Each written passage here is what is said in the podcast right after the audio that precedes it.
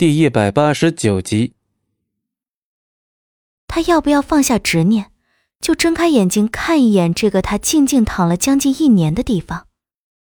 哐当一声，陶土做的药罐直接从徒弟手中滑落在地面上，里面的药汁洒了大半。此时，那徒弟的眼睛睁得老大，面上的表情就在惊讶和不可思议上来回转换，身体也像是被定住了一般，一步都移动不了。屋内的气氛好像瞬间凝住，在所有声音都大概消失了十多秒，徒弟终于结巴出声：“这这，姑姑娘。”徒弟僵硬转动身体，反应过来后，立马朝着屋外跑去，大喊：“师傅，师傅，姑娘，姑娘她醒了！”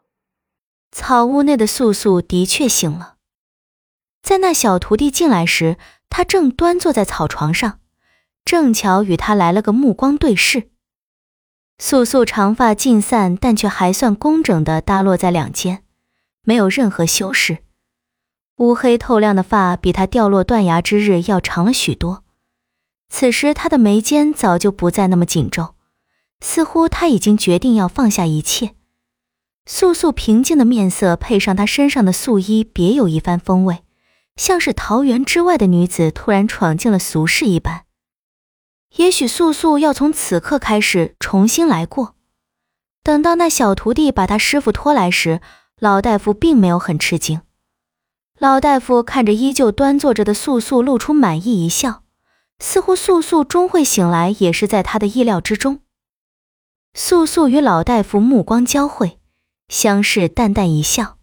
素素浅浅开口：“救命之恩，素素无以为报。”如今素素还是很虚弱，毕竟心灰意冷了将近一年之久，想自我了断的心意也太过坚定。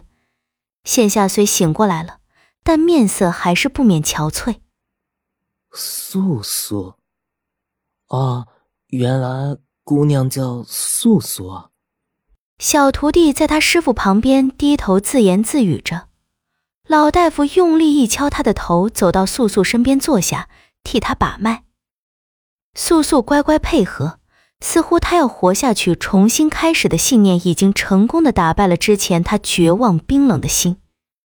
素素的目光一直没有焦点，似乎在扫视全局，又好像在放空自己。但那小徒弟的目光却已经在素素面上挪动不开。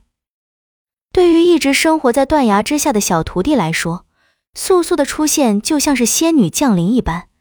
在他以前当乞丐时，曾见到过一个有着侠义心肠、帮助过他的女孩，和素素很像很像。他几乎要以为素素就是那个小女孩长大之后的样子。师傅，素素姑娘她没大碍了吧？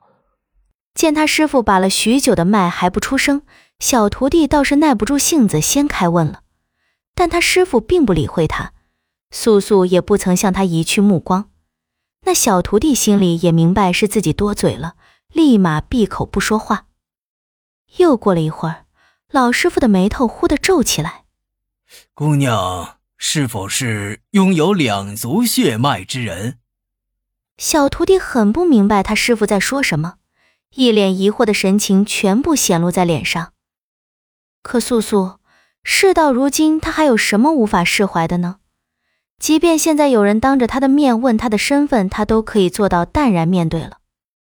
素素浅浅的声音再次传出，不带一丝多余的感情：“是。”他不恨了，也不会再爱了。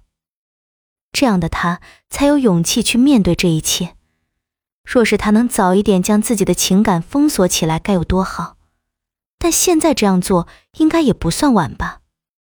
先前老师傅问的时候，还是持有一些疑惑，但在听到素素的回答后，老师傅明显一怔，瞬间缩回了替素素把脉的手。老师傅神色变得复杂，而素素还是先前醒来的模样，不惊不变，不惧不恼。师傅，怎么了？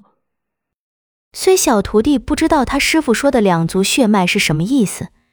也不知道造成此刻凝重气氛的原因，但他还是能隐隐感觉到他师傅开始对素素产生敌意了。